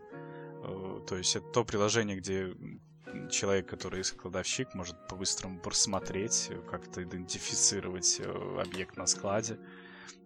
И оно у него под рукой, оно у него в, в телефоне, однако некоторые изначально говорят, что нет, вот наш складовщик, он будет на планшете. Вот, то есть максимально адаптируйте под планшет. Барин, да? Вот, и тогда интерфейс строится немножко иным способом. Э, коллеги, еще, еще как раз тут хотел немножко дополнить насчет э, разделения на Fiori и на бэкэнд разработку. Э, почему вообще мне очень нравится, что SAP пошел в эту сторону? Э, потому что э, сейчас появилась возможность, во-первых, делать MVP, то есть э, Minimum Valuable Product, вот, и, и причем можно сделать этот э, MVP без привлечения вообще бэкэнда. То есть можно, грубо говоря, сделать какое-нибудь, э, собрать на шаблонах первоначальное приложение для конечных пользователей, вот, чтобы там замокать все данные, дать им потыкать это все, получить какой-то фидбэк. То есть, ну, я знаю кейсы, когда а, одно изначально, как планировалось одно Fiori приложение или SAP приложение, а в дальнейшем а, после MVP а, поняли, что нужно делать несколько приложений. Вот. И мне кажется, здесь очень вот очень позитивное направление развития в SAP вот с этой точки зрения. И плюс то, что распараллеливание процесса идет. То есть можно сделать фронтенд и параллельно делать бэкенд. Вот. Ну, кстати, да, плюс к этому, плюс к этому я на одном проекте видел, когда даже не просто э, делали там на фронте какой-то MVP с моками данных, а прямо в приложении для wireframe делали какой-то такой на, набрасывали дизайн, похожий на Fiori. И, собственно, в SAP это вообще даже не было реализовано, то есть просто делали такой э, чисто для демо заказчику очень быстро вещи, и очень быстро это все решалось, как где нужно поменять, как где нужно делать, и потом это уже реализовывали. Это действительно классно. Вот, и что, в принципе, в связи с этим меняются очень сильно правила игры внутри САПа, внутри разработки, внутри какая же проведения там тех же самых предпродажных каких-то активностей, когда вот, как ты сказал, Илья, а, можно заказчику показать примерно, что он получит в итоге а не просто написать там какое-то ТЗ или э, написать там решение проблемы и как это будет выглядеть, э, набросав какой-то типа дизайн в Excel, как это было раньше с гуишными транзакциями зачастую. Вот. И а, плюс э, таким образом можно показывать вообще возможности а, заказчику, о которых он даже и не знал, потому что еще а, не работал как с SAP 5 или Fiori приложении. И самое прикольное, что во всю эту а, ситуацию очень хорошо начинают а, вкладываться инкрементальные разработки. То есть, когда ты конечным пользователю выдаешь там каждую неделю или каждые две недели какой-то уже рабочий продукт, и э, начинаешь получать сразу же фидбэк, потому что ну, в SAP-разработке зачастую такого нет. Вот, то есть все равно все идет по waterfall. Вот, собственно, по, по этому поводу хотел у Алексея спросить, так как у тебя больше опыта в разработке SAP UEFI приложений, насколько часто вообще получается общаться, вернее, тестировать какие-то гипотезы и какие-то итерационные э, реализации на конечных пользователях? Я думаю, тебе нужно все-таки несколько конкретизировать, потому что я не совсем понимаю, о чем. А, я имею в виду то, что не когда у тебя через несколько, ну, несколько месяцев пилится фронтенд, пилится бэкенд, и потом конечные пользователи уже начинают вот это вот что-то тестировать. А то, что на самом деле появляется итерационная разработка, и там каждые две недели ты какой-то минимальный функционал вместе с бэкэндерами предоставляешь конечным пользователям, которые уже могут потыкать и дать какой-то фидбэк, удобно, неудобно, ложится ли это правильно на бизнес или не ложится, или все равно сейчас доминирует позиция, что консультант все тестирует, и в конце там полугода или года разработки это доходит до пользователей. Окей, вот теперь я понял. Смотри, тут э, ситуация такова, что все равно, ну, несколько нехотя они хотят в итоге, наверное, получить готовый продукт сразу или как.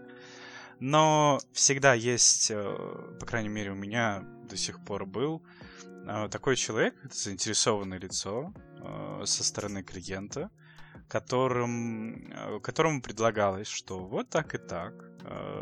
У нас через условно там неделю будет готов промежуточный скажем так, проект, да, то есть ваше приложение, вы сможете зайти и посмотреть, э, оценить, отдать свой фидбэк, и мы поправим э, где-то какими-то местами. То есть, например, у меня последний проект был вот ровно таким. Там люди совершенно не, ну, были не готовы к Фиоре.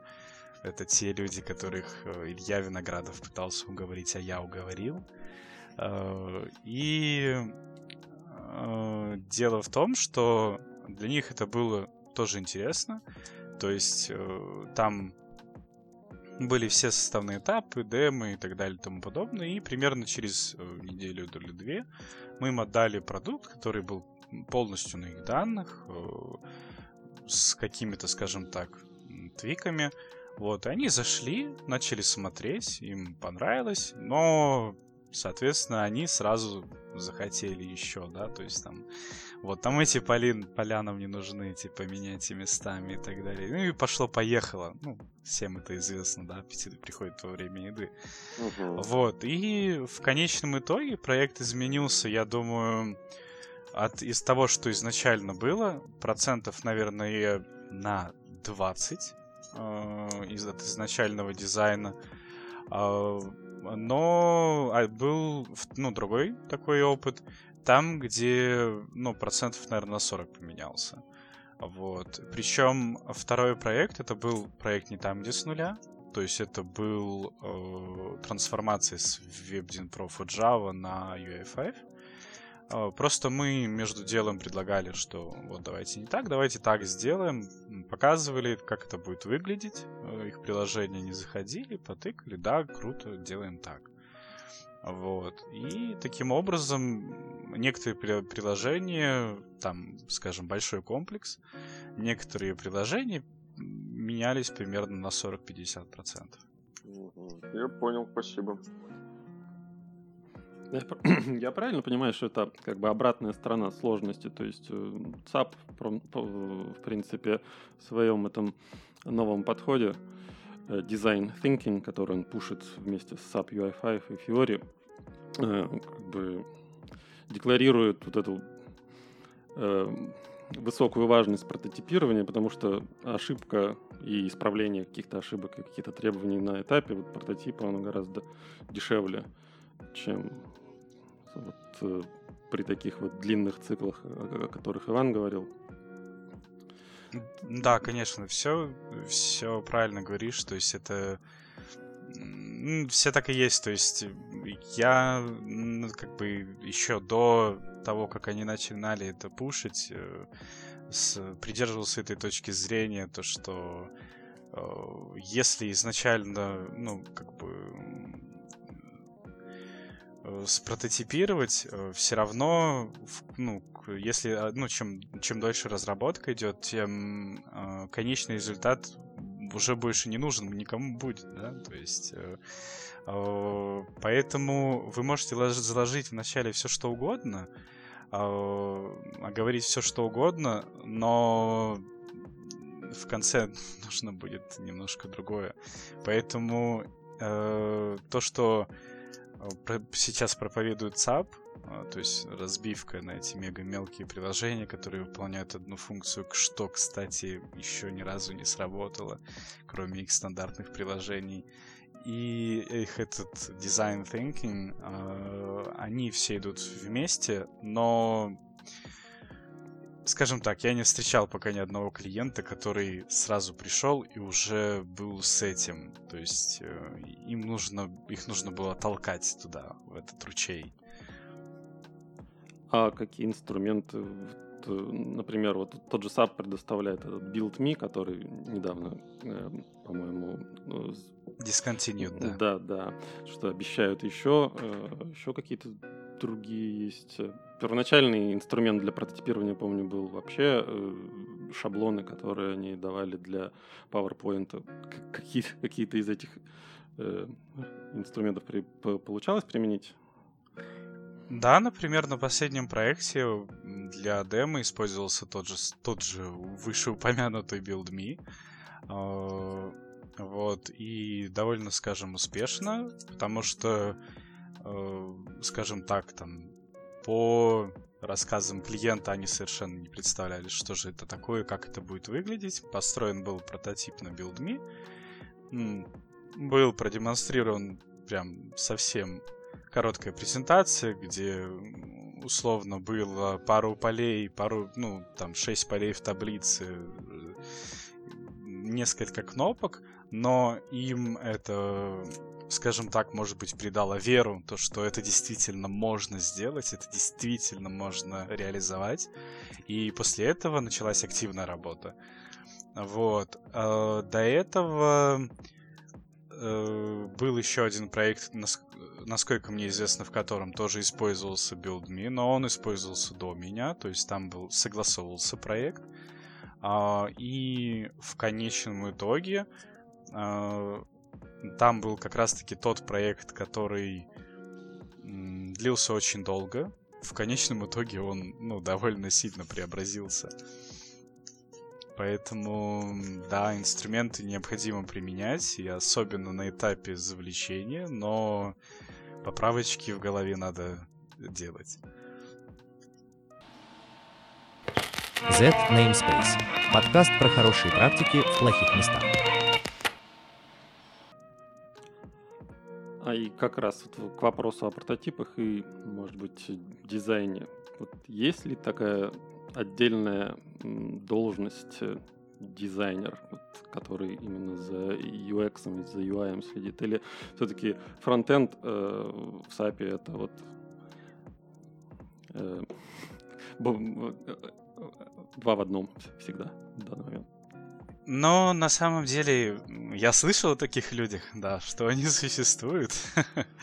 Но на самом деле из-за того, что э, есть те самые Fury Guidelines, есть, э, скажем, те же самые Template и описан общий подход, что и как нужно делать, и как делать не рекомендуется, э, то, скажем так, такой человек, как дизайнер, он в целом не нужен, потому что все приложения строятся по принципу похожими на стандартные, да, условно. Хотя стандартные иногда тоже идут немного, э, отходят от Fiori гайдлайнов. Вот. Но в целом я знаю два случая. Это не мой опыт, где я знаю, что был дизайнер, и изначально составлялся дизайн, под который потом подгонялось все. А, хотя нет, у меня есть очень старый опыт, про который, да, я уже успел забыть, где действительно э, использовали отдел дизайнеров для того, чтобы, скажем так, какой-то облик придать сайту, но да, это, мне кажется, больше как частный случай, нежели правило. А вот для чего, в принципе, дизайнер мог быть применен там? Я имею в виду, смотри, это чаще может быть для какого-то портала, да, применимо для того, чтобы интегрировать этот брендинг э, темы вот эти натянуть цвета корпоративные, или это для мобил, что-то такое делать? Нет, в основном, то есть подразумевается, что дизайнер, он все-таки будет строить э, UX и look and feel, Второй момент, да, это тот человек, который знает брендбук как свои пять пальцев, по крайней мере, должен. И э, как-то подстроить все, что нужно под э, корпоративную стилистику. Вот, и поэтому... Э, но проблема в том, что обычно это тот человек, который про Фьюри абсолютно ничего не знает.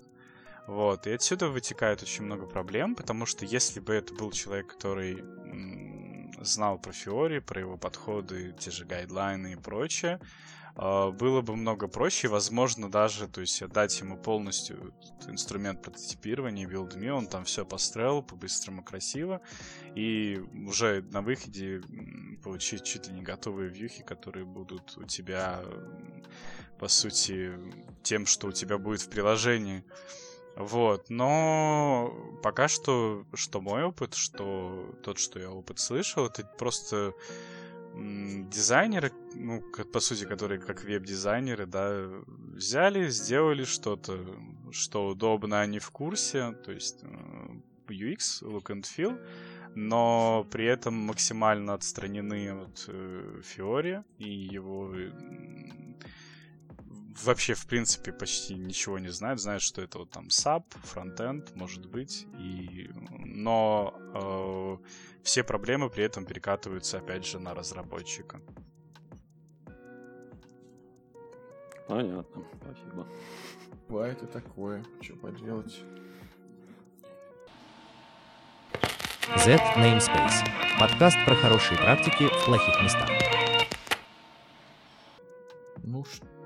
Что, коллеги, давайте ближе к последней теме. А именно был вопрос по поводу того, как меняются ощущения отзывчивости в разных поколениях UI5.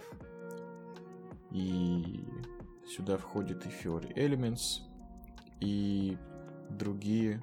Есть такое мнение, что в первых поколениях Fiori они были более такие приятные, удобные для использования, нежели вот в новом. Вот, может быть, Илья, ты можешь подробнее сказать, что, что имеется в виду под этим? Ну да, я тут э, задал вопрос э, на канале UI5, ссылка в описании.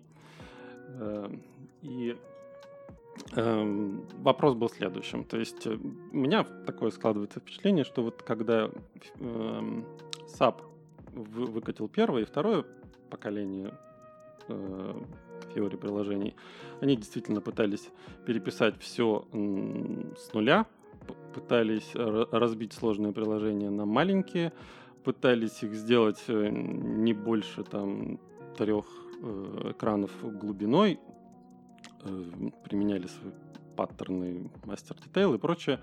И они действительно были какие-то компактные, быстрые, отзывчивые и прям радовали глаз и со- соответствовали их собственным заявлениям, то, что там Fiori приложения должны быть delightful, и э, юзер должен просто э, расплываться в улыбке, когда их видит. И в последних вот версиях и в последних э, поколениях Fiori, которые уже ближе к S4, э, я вижу, вот, например, какое-то странное новое поколение приложений. Похоже, что вот SAP просто взял уже и, сдался. Потому что, например, вот я э, пытался поработать э, с приложением Manage Purchase Order. Это замена ME21N, э, создание и изменение, э, собственно, ПО. И такое ощущение, что после каждого ввода, после ввода каждого, после изменения каждого поля, э, идет вызов бэкэнда на проверку текущего состояния или там, сохранения драфта и обратно. То есть, получается, UI блокируется при каждой собственно, операции, что максимально далеко от первоначальной идеи вообще Fiori и SAP UI5. То есть клиент отдельно, бэкэнд отдельно, и э, сделал как бы все, что ты хотел с объектом, отправил его на бэкэнд, он там либо создался, либо там э, изменился или еще что-то такое. Нет у тебя такого впечатления, Алексей? И чем это может быть вызвано? И, и что нас ждет впереди?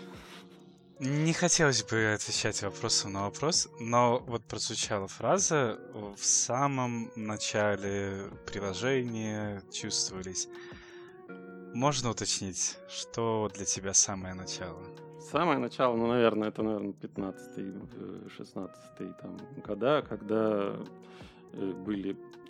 Еще не было приложения My Inbox, были отдельно приложения э, по созданию каких-то объектов, по их э, опруву и ну, набор на самом деле был не такой большой.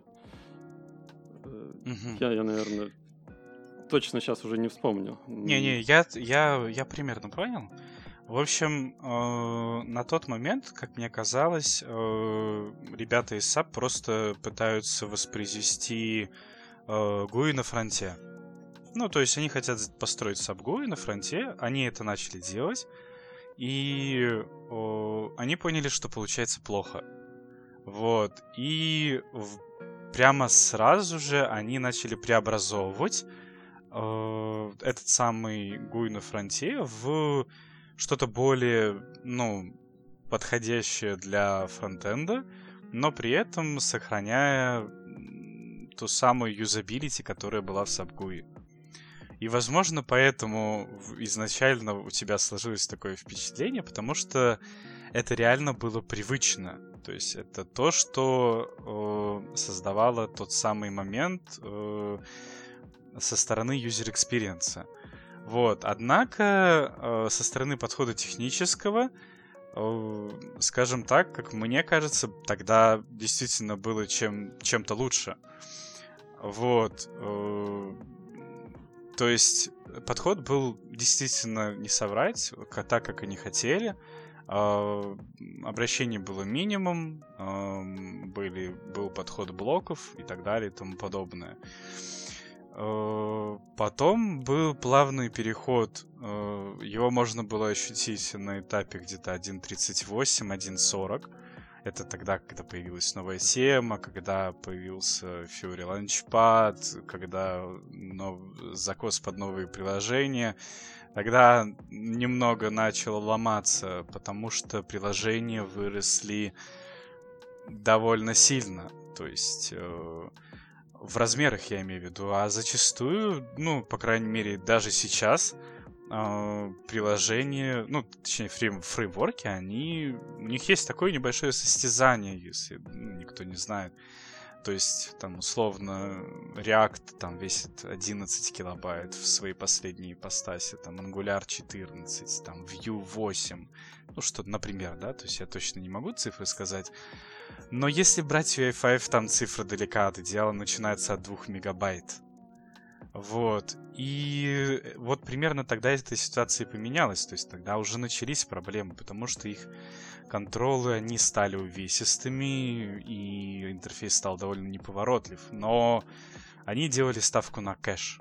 А, поэтому то, что их клиент пользуется всегда приложениями, которые у него всегда закэшированы, и они почти не меняются. А, тогда же начали появляться смарт-темплейты, и они были довольно кривовато, плохо работали.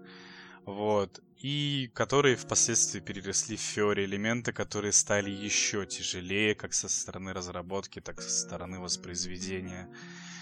И вот примерно между smart template ами и Fiori элементами что-то сломалось. Э, если честно, как мне кажется, ну, по крайней мере, то э, как потому что я общался с коллегами, в том числе и SAP, э, многие немного сетуют на коллег, которые разрабатывают стандартные приложения. Я не буду говорить, кто это из, скажем, какой страны, но примерно тогда, когда был заключен этот контракт, началась вот эта вот всякая тюрьма, и примерно тогда что-то вот это сломалось, поэтому многие возлагают на, скажем так, в тихих разговорах за кружкой пива на это. Но, если честно, как по мне, то мне кажется, примерно в этот момент, э, возможно, что-то пошло не так, либо э, сменилась какая-то парадигма или еще что. Но, как по мне, сейчас те приложения, которые выходят, они больше похожи на некоторую больше как на продукты. Это то, что они делали в самом начале. То есть это вот то, почему я спросил самое начало. А, то, как я познакомился с UI5, не было вот этих вот маленьких приложений, их не было. Они появились потом. Изначально были продукты. То есть это вот как uh, Operational Process Intelligence, uh, потом uh, для Prediction Analysis что-то было. Вот. Это то, что было продуктами, это то, что продавалось. Возможно, то, как я с этим познакомился, не соответствует хронологии. Действительно, были какие-то приложения изначально мелкие, но э, ставка, мне кажется, была вот все-таки на эти продукты. И те приложения, которые сейчас создаются стандартно с помощью Fiori Elements, они больше похожи на продукты. Есть, возможно, они хотят увеличить продажи тем самым, но при этом они очень сильно жертвуют производительностью. И, например, та история, где страдает look and feel, например, вот то, что там изменяется поле и, и зачем-то лезет в бэкэнд. Здесь э, шутка в том, что это стандартный подход сейчас в вебе, и он работает просто потому, что там не ABAP в бэкэнде. Вот, то есть это ну, то есть работает на веб-сокетах все, то есть э, общается активно бэкэнд с фронтендом, фронтенд с бэкэндом. Не обязательно при этом запись идет сразу в BD, меняется. То есть, возможно, формируется какая-то шаблонная запись, которая потом пойдет на изменения. Но в конечном итоге, то есть идет активное взаимодействие фронта и бэка. Здесь же это в принципе невозможно. Э, как минимум из-за протокола UDATA и как максимум из-за того, что Абаб просто умрет из-за нагрузки. Он просто не справится с э, таким подходом. Э, как минимум, хочу сказать то, что по рекомендации в SAP нельзя включать триггера. То есть это то, что, ну, вы знаете, скорее всего, что такое триггер, да? Но я все-таки отступлюсь немного. Если в таблице условно поменялась запись, бэк, ну, бэкэнд об этом может сигнализировать. Э, и вот эта возможность, она по рекомендации, ну, то есть она выключена изначально, и по рекомендации нельзя включать. И получается, SAP стремится к текущим тенденциям, но не может э, из-за определенных ограничений сделать все то, как сейчас в мире происходит. А продукты продавать надо как инновационные. И, возможно, вот эти все факторы, которые есть, они просто накладываются друг на друга, и мы получаем то, что имеем. И поэтому мое мнение, что как бы кастом, кастом, и он, скажем так, в итоге работает и дольше, и лучше, и его поддерживать проще. Ну, это мое мнение. Ну, то есть э, э, пользовательские свои собственные приложения можно написать таким образом, чтобы было удобно и, и приятно, и чтобы он каждый 5 да, секунд не, да, дер, не дергали бэкэнд. А... И если, если и дергали, то это все еще соответствовало user experience, то есть это было бы seamless, ну, то есть незаметно для пользователя, максимум просто и без каких-либо кострей. То есть сейчас же это, я так понимаю, то есть это сразу вешает весь экран, то есть пользователи блокируют э, на взаимодействие с интерфейсом, и он ничего не сможет с этим поделать. То есть у меня, например, есть в паре приложений общение с бэкэндом на определенные действия для того, чтобы отработали бы дополнительные проверки для того, чтобы пользователю показать, что там здесь вот надо дозаполнить или вот здесь вот определенные вещи, которые нужно будет заполнить, потому что вот там есть информация в бэкэнде об этом, мы это сделаем, покажем. Um, такой вопрос. Э, насколько, если выкрутить вот эту автономность э, фронта на максимум и поговорить, может быть, о, об офлайновых приложениях, тебе приходилось с таким эм, сталкиваться, и есть ли стандартные какие-то средства для этого? Потому что если мы говорим о mobile first, да, и мы говорим о каких-то пользователей, пользователях, которые будут, э, так сказать, в поле, там, на заводе, warehouse management, там можно как бы такую ситуацию себе вообразить, что вот есть э, приложение, есть э, мобильный девайс и есть нестабильное соединение с бэком. И в этом случае можно прям все закэшировать и работать прям э, со всеми данными, с объектами закэшированными прямо в, в, в девайсе. Я понял себя. Тут, э, в общем, дело обстоит как. Э, именно полностью офлайн приложение делать не приходилось, потому что когда было рассмотрение этой идеи, а, то, что человек, например, ну, человек нестабильный интернет, и он а, коим-либо образом а, может иногда выпасть из всего процесса, все обсуждение зака- заканчивалось на том, что ему все равно необходима актуальная информация.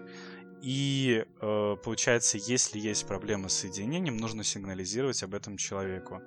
Вот, то есть э, все те мобильные приложения, которые, ну, точнее, все те приложения, которые планировались использоваться как мобильные, и есть такая ситуация, как нестабильный интернет, изначально запланировано, вот, э, они перешли на тот подход, там, где лучше сообщить человеку о том, что интернет нестабилен, вот, и тогда все операции, э, которые он мог производить, или этот, э, они, получается, э, исходили из тех данных, что уже есть, но человек должен быть оповещен, что эта информация, она, возможно, уже не актуальна.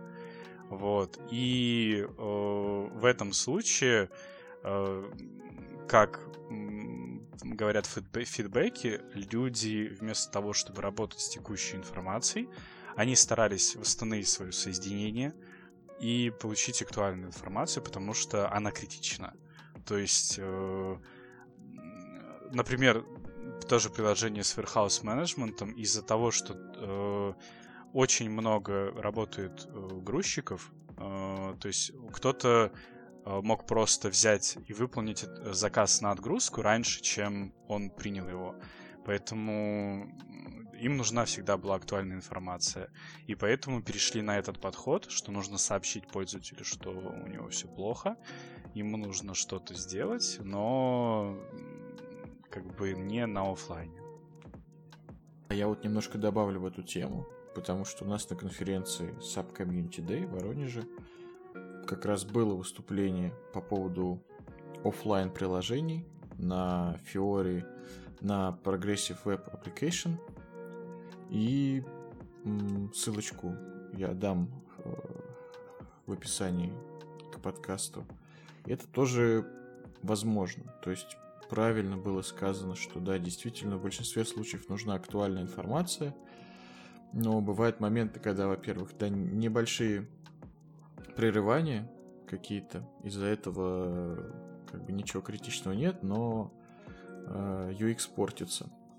А второе это то, что часто действительно бывает ситуации, когда актуальная информация не важна, а, ну, то есть нет, например, какой-то мультитенси в приложении. Нет такого, что несколько клиентов э, как бы шаренными ресурсами пользуются.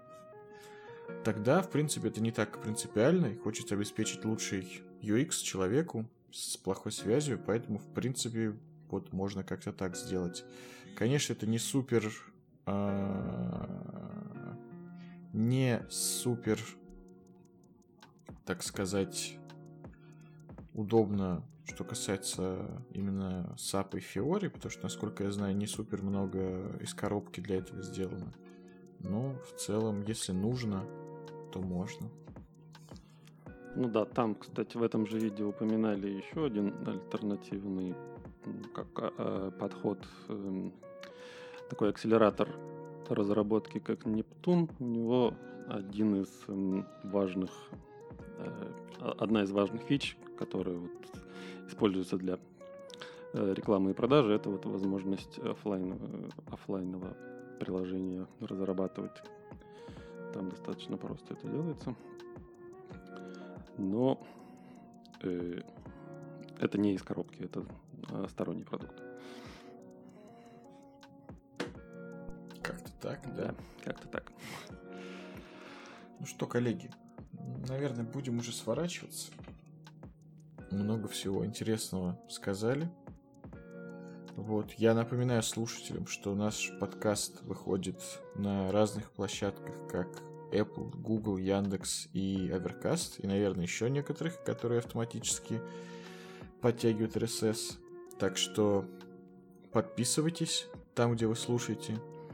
Ставьте, Ставьте лайки. там, я не знаю, лайки, 5 звезд или что там есть, чтобы нам было приятно и дальше пыжится, так сказать. Надеемся, что вам очень приятно нас слушать. Пишите, где можете, комментарии по поводу того, что вам интересно, темы, которые интересны, чтобы мы обсудили. Мы обязательно их обсудим. Вот, я хочу поблагодарить Алексея за то, что присоединился к нам сегодня. Спасибо, Алексей. Алексей, вот. приходи к нам еще. Да. Большое спасибо, э, коллеги, за участие. И, наверное, будем прощаться. Иван? Да, коллеги, хотел сказать вам, что не бойтесь открывать для себя что-то новое. Пробуйте э, UE5, пробуйте э, веб, вот, смотрите на э, разработку на ABAP с точки зрения а, бэкэнда, потому что за этим так или иначе дальнейшее будущее, взаимодействие с Ханой. Вот. Не бойтесь экспериментировать, и для вас будет открываться все больше и больше интересный мир разработки. Спасибо. Да, Илья? Да, если у вас есть желание потрогать JavaScript, то не обязательно идти на фронтенд, можно это сделать и на бэке, насколько я понимаю, и, и в Хане, и, и в других местах. Э, Все так. Очень было приятно услышать Алексея, и спасибо, что были с нами. Алексей, тебе слово. Ну, я хочу дать э, немного напутствия, что даже если вам э, и не понравится такая вещь, как э, Фиори для вас лично, по крайней мере, вы будете знать, что вас ждет, потому что вы будете разрабатывать сервисы для, э, для этой вещи в коей-то мере. Вот, то есть это, в этом нет ничего страшного, это развитие, и очень много приложений, работы в этой сфере, поэтому пробуйте, пробуйте новые, не только UI5, но и все остальное, вот, но я могу сказать, что Fiori это просто, и просто нужно немножко терпения для того, чтобы понять, что это такое. Спасибо себя. Спасибо большое. Ну и спасибо, что слушаете нас. И ждем вас в следующем выпуске. Всем пока!